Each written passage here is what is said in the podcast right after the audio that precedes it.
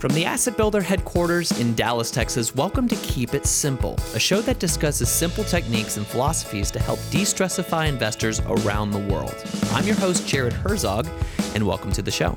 Today, we're learning from our esteemed veteran registered investment advisor, Adam Morse, and our human economic database and fearless CIO, Michael French. And today, we're talking about 401ks. Michael and Adam answer 10 questions that you may or may not have ever thought of or ever heard uh, today concerning 401ks. Guys, thank you so much for listening to the podcast. We really appreciate it. We sincerely love hearing from you guys too. If you guys have any questions or suggestions about the podcast, please email us at podcast at assetbuilder.com. Okay, guys, without further ado, let's get to the show. All right, good morning, gentlemen. How are y'all doing this morning? Doing well. How about yourself? I'm doing excellent. I got a question for you, Adam. Yeah, Start us I'm off. listening. So, if someone you knew knew nothing about finance and you had to recommend them one single book, one, that's all I could read, an all encompassing book that can explain investing and finance, which book would you recommend? I feel like normally when you read an investment book, it's coming from a certain perspective or viewpoint. It's not they're not so much educational as they are kind of like trying to prove that you know they've kind of figured it out. Mhm. Um, I think there are a couple. Uh, Michael, you probably remember the title, but uh, John Bogle's book. It's like the Principles of Indexing or something. It was like the book that, that started. Yeah. I don't Um, remember the title, but yeah. Well, we'll look it up and put it in the show notes uh, when we post it. But that book is really good. I recommend that to a lot of clients just because it kind of it's interesting for one. I mean, it kind of gives you John Bogle's background and how he kind of got started with. He's for those that don't know, John Bogle is the founder of Vanguard. He basically started the the indexing method, um, and so it's really interesting. It's really educational, and again, though, even then, you know, from my perspective, that's the right way to do it, right? Um, so I'm a big fan of that. And then there's a lot of just interesting books that I think kind of make your brain work a little bit. Um, Freakonomics is a really interesting book, only because, and it's not even so much of a pure economics book. It's not. It's taking kind of like an economic mindset and an economic way of thinking, and then applying that to a lot of different interesting areas um, that I think is just kind of a, a cool story. Um, and then there was also one really interesting one, and this is kind of my, I'll, I'll pull this one out from left field because it's really specific, but it's called The Great Crash Ahead. And I'd have to look for the name of the author. Again, check your show Hmm. notes. Um, but it's called The Great Crash Ahead, and it kind of goes back through the 08 09 financial crisis, um, kind of explains from from the author's perspective how we got there, and then maybe what he thinks the the lessons that can be learned from that are and how we can avoid that in the future. So for anybody investing today, I think it's a really valuable book. Interesting. Michael, what about you? Um, we we there's I forget the name of the book, but it was like the I think the the one that Adam's referencing that Bogle. It's like the little book, something like the little book of common of common sense investing. That may be the name of it. The little book of common sense investing, and it was it was like a simple a simple read. Um, The little Bogle. book of common sense investing. Yep. Was that it? Yep. Okay. Um, which which is good. And then I guess it depends on on what somebody's asking. So like that that's a good book for just helping you figure out how to invest. But then I think for a lot of people when you think about reading a book, it's how to get your house in order. Like how to get how to live within my means or how to do something like that and uh, andrew Hallam has written uh, some some books that just give you some basic principles like you know if you know if you if you've spoken to andrew you also get a sense for just like frugality. It's not just Mhm. make more money it's also know, spend less uh, Mhm. think Yeah. creatively. And so i think there are other books that i would recommend if that was the issue. And then a book that i haven't read but that i'm kind of curious uh, to to read i don't know if i will get around to it is a book called the broke millennial. And it's something that somebody asked like hey have you have you read this? And i haven't um, but you know people who um, kind of 20 20 year olds who are dealing with man i've got this massive amount of debt and um, what am i going to do? One of the things that i think probably just looking 10 20 years out one of the things that's most concerning is those are probably the same people who are going to inherit about a trillion dollars from uh, their parents as they pass away and are they prepared for it um, so it, it's it's on my list, but I haven't read it yet. So I can't recommend it, but uh, I do think that you know any book that's addressing that issue is kind of going to be one of the next next issues that we face as a society. That's for sure. Well, cool. Well, thanks for your good answers as usual. So today we're talking about 401ks and 10 or less uh, common questions associated with 401ks. Um, this is taken from my Motley Fool article, and I'm going to pitch some of these questions to Michael and Adam, uh, who have not seen these questions before. So we're going to start with Adam once again. Yeah. Uh, all right, Adam, concerning 401ks, can I use my money before I retire? Great question. Common question. Um, the answer is, as usual in the world of finance, it depends. Um, the first thing I would do is make a uh, kind of describe the, the difference here. We are speaking specifically about 401ks, okay, not IRAs, not not tax deferred funds that have been taken outside of your 401k, but mm-hmm. in plan money. So for those that don't know, your 401k obviously is, um, and this also goes for things like 403bs, um, TRS if you're a teacher in Texas, things like that, sponsored by your employer, where out of each paycheck you contribute money and the company may or may not match to it. You're not taxed on that money as income and it can grow over time, obviously locked away until you're you're 65. So what you're asking is are there examples where I can actually access some of that money that I've saved before I reach retirement? without mm. without paying penalties. So most of the time the answer is no. If you access that money, you're going to pay a penalty on it. Okay, an early withdrawal penalty over and above income tax. So you'll pay income tax on it, then you'll pay an additional, usually about 10% fee to the IRS for taking out early. There are some instances where you can access it early. Um, there are uh, medical hardship instances where mm-hmm. if you have a documented uh, reason that you need to access those for medical care. Uh, you can access them without penalty. Um, and I know there are, and this is actually kind of a, a whole nother episode in and of itself, but there's also a lot of, and this is plan specific. So depending on where you work, you would need to get with your HR department or look at your 401k document specifically and see how yours is set up. But there have been a lot of 401ks that have allowed folks to borrow against it. So you could essentially take a loan out of your own 401k. Mm. Now, that's not the same as taking out early. Okay. You are taking a loan out against it. Um, I wouldn't recommend it in most cases. Um, and there's a lot of 401ks that are now trying to undo that damage. They're trying to find a way to, because a lot of employees rely on it, whether it's to put a down payment down on a house, buy a car, whatever the case is. But this is where it helps to have a fiduciary on your side because these companies are realizing these 401k sponsors are realizing well these loans aren't necessarily just because you can have access to them doesn't mean you should mm-hmm. and a lot of times these employees are making those decisions without the advice of any fiduciary without the advice of someone that's in their corner saying is this a good or bad thing to do and they're just doing it so there are a lot of, of caveats where you can access the money early, but I would always stress make sure you read the fine print. Make sure that the situation that you're looking to get the funds out for is actually an excused reason.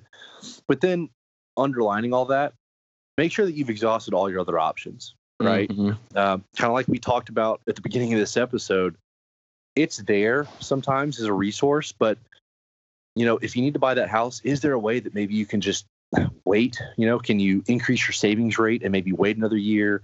You know, is there maybe a less instant way, but a long term, more beneficial and financially healthy way to achieve whatever the goal is without accessing the 401k? Because again, that 401k is there for retirement savings. It's there for your future self and your future mm-hmm. expenses. It's not there, it's not designed to be there for things today. And anything you take out today is losing out on years and years and years and years of compound return. Mm-hmm. That's an excellent answer. Michael, here's one for you. So, what if I retire before age 59 and a half? In other words, can I Congratulations. take Congratulations. Go ahead. Wait, are, you, are you asking like what what are the the the, yeah. rules you have? What are the kind With of guardrails in place for the 401k? Right. So there's a couple of things. There's something called the Rule of 55 that says uh, if you stop working uh, for any reason, so you can get fired, you can get laid off, you can uh, retire, uh, you can take that money out penalty free. So if you just look up the Rule of 55, um, it, it helps you avoid the penalty for early withdrawal that's supposed to kick in uh, prior if when you take the money out prior to 59 and a half. Mm-hmm. Um, there's another rule that's in place, and I'm not as familiar with it, but there's a provision in the IRS code that says you can take out what they term substantially equal payments based on life expectancy, which means that at, at, any age, even before 55, you should be able to to begin withdrawing money. But so you take whatever the balance is, you go through the life expectancy calculator, and you take it out. Um, you have to not be working for the the company that holds the 401k. Right. Um, right. And you have to continue the distributions. So, you know, through the end of um, because they're they're spread out over your life. Um, I, I, think one of the things that you would kind of encounter is so I'm depleting these assets. Like Adam said, you're really your retirement is saving for your future self. So let's say you're 40 and you want to begin withdrawing funds because you got laid off, for instance. Mm-hmm. Uh, well, the amount of money that you're going to make if you calculated a life expectancy and found out, you know, let's say you had a 40 year life expectancy at that point, whatever your distributions are going to be from your 401k aren't actually going to help, uh, in, you know, in a situation like that. You know, let's say you had a $100,000 401k, um, $1,000 a year, is that really, a couple thousand dollars a year, is that really going to make a material difference? Um, you know, if you're 40 and you've gotten laid off, probably not. So there are some some allowances that the government makes. It just it just uh, would really have to be a specific situation. For most people, it doesn't make sense. So you know, you may have some unique circumstances that make it uh, a, a good option for you. I'll be honest, I don't think I've ever spoken to somebody who had a convincing case that uh, would have ended up with me saying this is your best option. Mm. So, yeah, it, yeah if, I would agree in that. And and Michael, tell me if you disagree, but I, I don't think I've ever had someone explain me to a situation where they said, "Well, I wouldn't be able to retire early except for these substantially equal distributions. Now I can." Right. Uh, typically, yeah. when we're talking talking about retiring early, if you're having to calculate these substantially equal distributions, you you probably a good sign to rethink the idea of early retirement, or at least that early of a retirement. Early retirement typically means you're probably not all that worried about having to make it an extra couple of years till you reach 59. I would agree with that. Yeah. So, Adam, how much can I contribute to my 401k uh, in this 2020 year? Yeah, so this is a number that gets adjusted um, every so often just to kind of keep pace with inflation and cost of living and wages growth. But as for 2021, uh, the number is 19.5, so $19,500 of employee contributions. Now, they do also allow for what's called a catch up contribution, which um, you may have heard about. You're maybe familiar with that concept on the IRA side. But within the 401k space, um, if you are 50 or older, um, you're allowed to increase that contribution by 6,500. So you would actually end up uh, at what is that 26,000 uh, total for the year for your contribution. Now, that is strictly coming out of the employee's pocket, right? So that's being deducted from my paycheck each, however often I get paid, two weeks, monthly, whatever. That's not including my company matching. Uh, and if you're lucky enough to work for a company that does this, maybe you're familiar. But obviously, employers as a benefit to employees is kind of an incentivization to want to work there. Um, they are allowed to match uh, a certain percentage of your contribution. So what that matching level is varies widely. Um, I know a lot of places are um, trying to implement a graduating scale so that it, it increases over time. But the idea being that $26,000 limit or 19.5 limit based on your age, that's from the employee. That's not including any matching coming from the, the employer as a benefit. So it's a pretty clear cut answer there. All right, Michael. So here's the here's a good question. How much should I contribute? to my 401k? Yeah, so there's not a this is the answer for everybody, but what Adam just mentioned gives you kind of a baseline. Um, let's say that you that, that you came to me and you said, "Hey, Michael, um, if I'm going to invest a dollar, uh, would you be willing to put in 50 cents for every dollar I invest?" And I said, "Yes." Um, that's employee ma- uh, employer matching. It would be hard to make an argument that would say you shouldn't continue to put in those dollars until I at least stop matching because you've you've got a 50% return immediately. Now, uh, if you can't afford the dollar, if you don't have a dollar, um, you know, then that may be a reason not to contribute. But by you can't afford a dollar, I'm not that doesn't mean because you need to buy a boat. That that might mean mm-hmm. because you have you know medical bills to keep your spouse alive or something like that. That'd be okay. We all understand that. But for the most part, if your employer is willing to match at any level what you're putting in, that is an immediate uh, return. And so, why wouldn't you at least take advantage of that? Uh, the other thing right. is there are a lot of calculators. If you if you have a 401k, uh, you will be able to go out and, and access your 401k and use the online tools that they have. That will tell you, hey, this is what my current contributions are going to equal in future dollars. Um, sometimes those future dollars are brought back into today's dollars uh, you know, inflation adjusted back to today. So you can kind of get an idea of what would I be living on, and then do I need to contribute more or contribute less? Um, I think, you know, for a lot of people, I, I, early on, I was one of those people who contributed the max. I worked for a company that had a great matching plan, and at some point realized I was going to retire with way more money than I actually thought I needed. Um, mm-hmm. it, it, just, it, I, I, was saving too much. Uh, I was one of those odd people. Um, so I scaled back a little bit. Um, I think for most people, the answer is probably different. I think most people probably aren't saving enough. It's not common that people are like, oh, I've oversaved for retirement.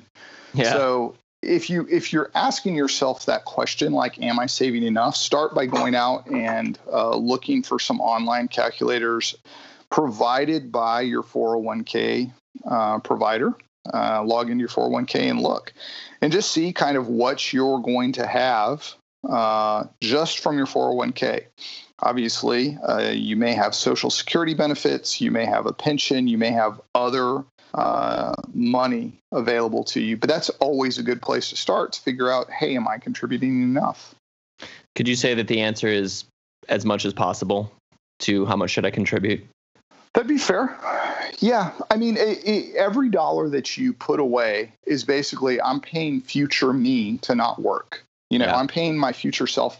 So I think the the the more like there's a point where you would say as much as possible i think that's a fair way to say it because i do have to pay for my kids braces i do have to pay for um, you know a current house food uh, you know shelter clothing all those things so it, it's not contribute you know at the contribute so much that you can't afford to live life today.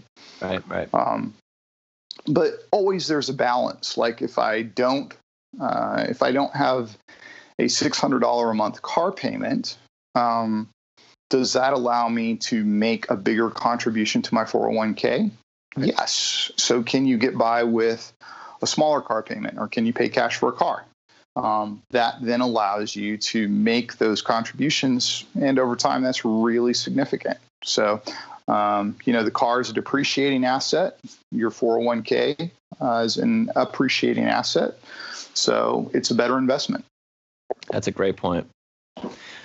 Yeah, Adam, one of the ways, just in case, kind of an add-on to that, that we kind of help. Like I do this with a lot of clients. You can kind of reverse engineer that process by starting with your expenses and saying, okay, in an idealized world, how low could I get my expense structure without, you know, like Michael said, I, I don't want to live on, you know, cat food, but maintaining my life and being able to do all the things that we need to do, how much is left to hmm. save?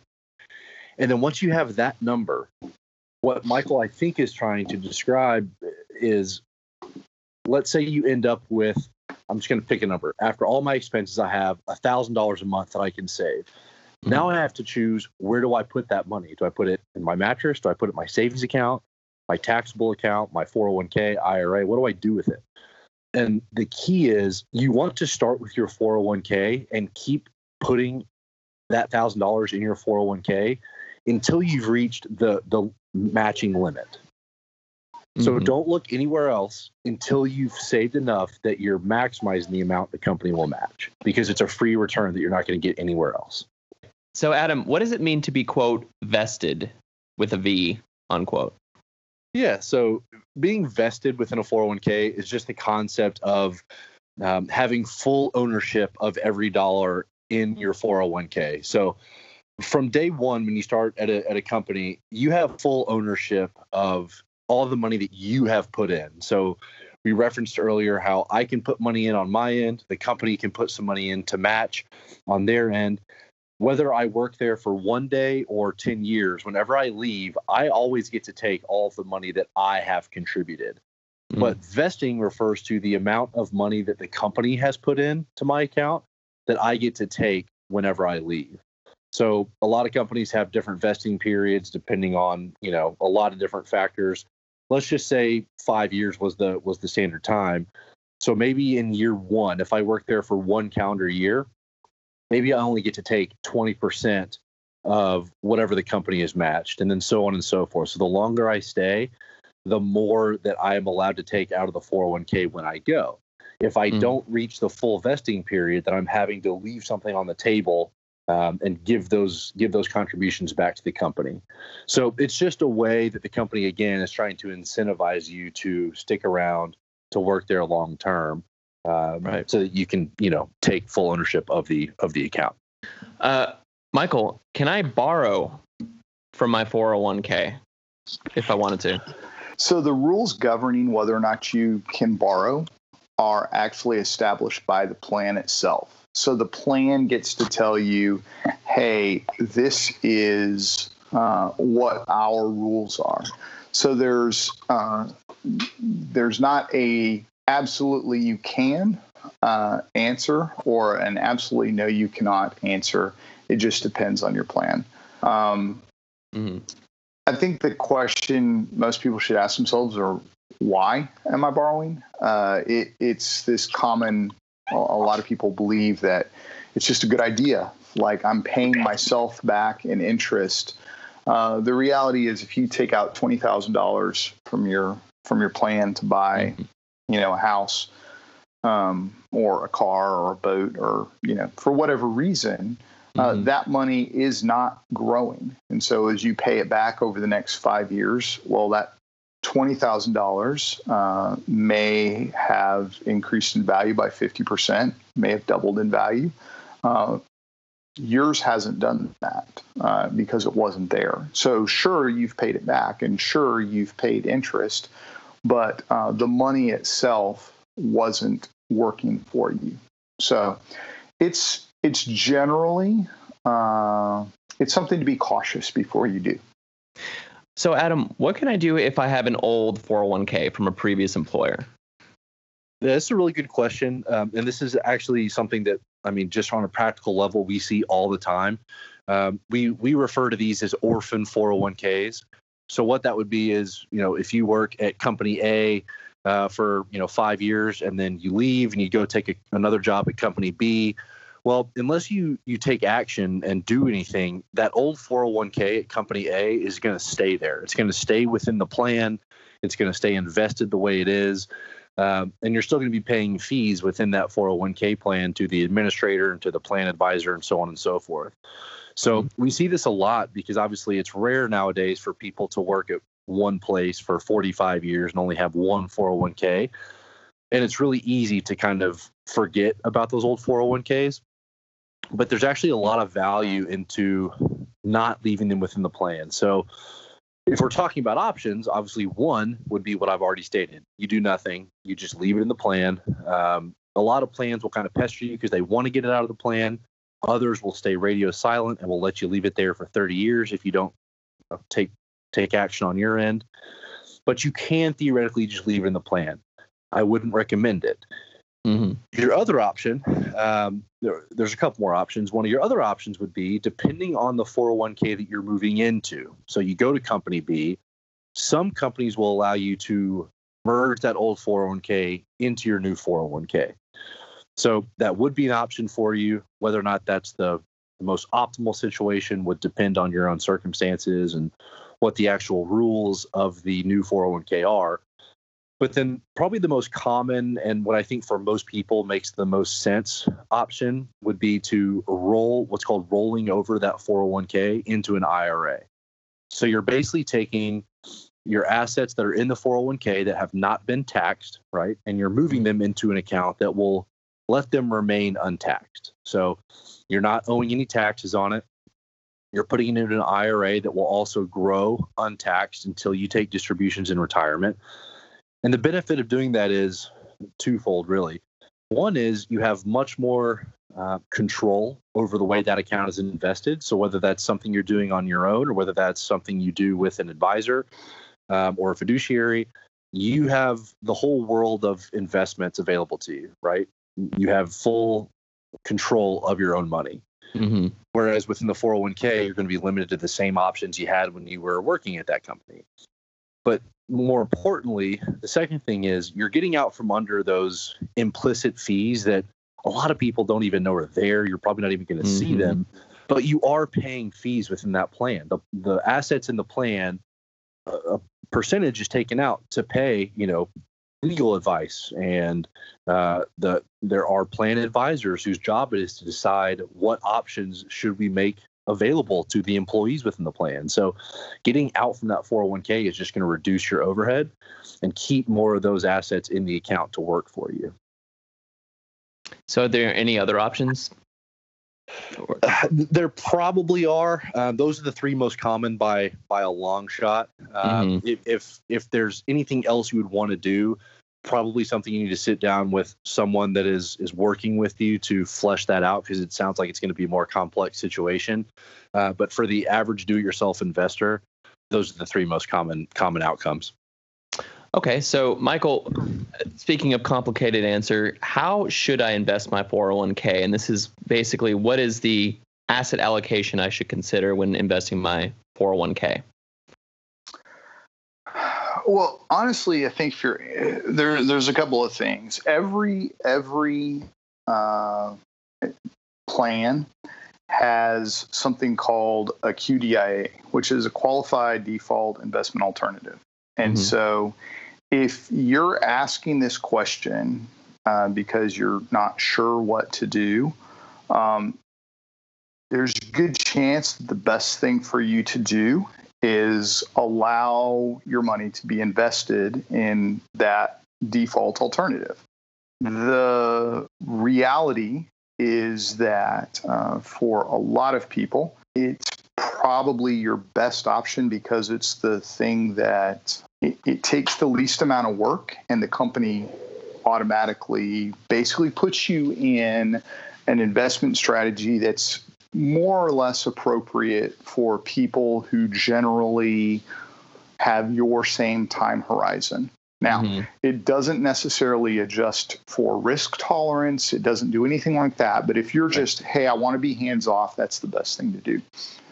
If you want to be more hands on, then there's no real way to give an answer because uh, what's the best thing for a person who has a large risk tolerance versus what's the best thing for a person who has a small risk tolerance. Uh, there are things like right. risk capacity that aren't even usually talked about, um, mm-hmm. which is different than risk tolerance. It's not how do I feel about markets going up and down. It's do I have alternatives if this money isn't available?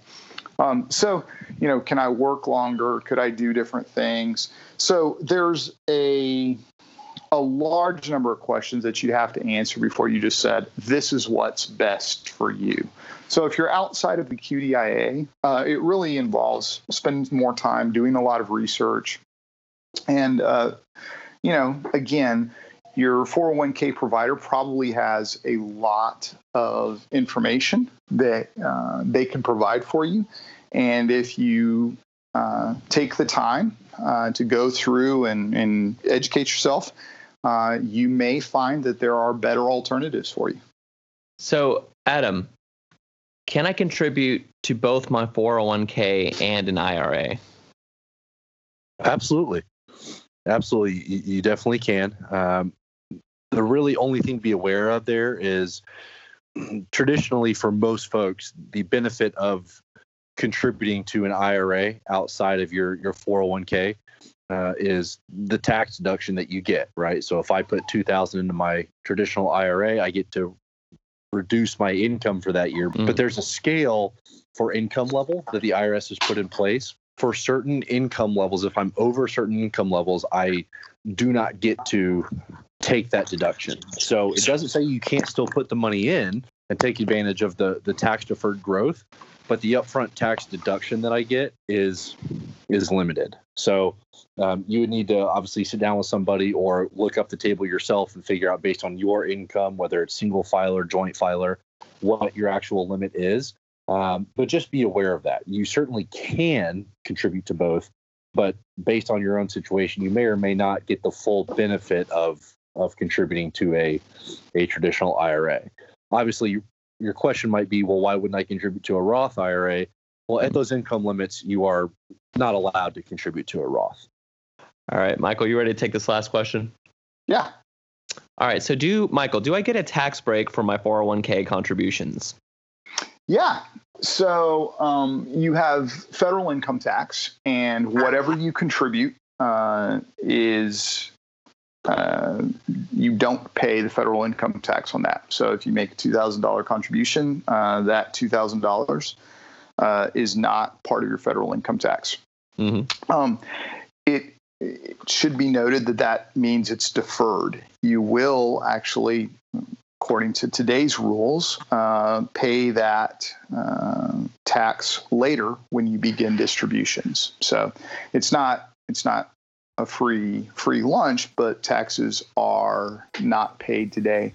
Um, and it's also worth noting that you have Social Security and Medicare tax uh, for most people, um, and you still pay the tax on those pieces. Um, again, you you don't pay those later, uh, so you you end up paying all of these taxes one time.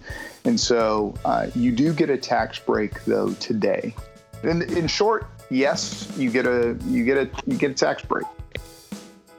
Thank you so much for making it to the end of this podcast episode. The audio actually cut off there at the end before we got to say goodbye to Michael and Adam, but they would just like to say thank you so much for listening to our podcast each and every episode. We can't wait to see you guys next time. Thank you very much. If you have a question for either Michael or Adam concerning this topic or anything else, please visit assetbuilder.com slash podcast. There you can find their contact information as well as the show notes for every single episode. This podcast is intended for educational purposes only and is not to be construed as an offer, solicitation, recommendation, or endorsement of any particular security, product, or service. For more information, visit assetbuilder.com.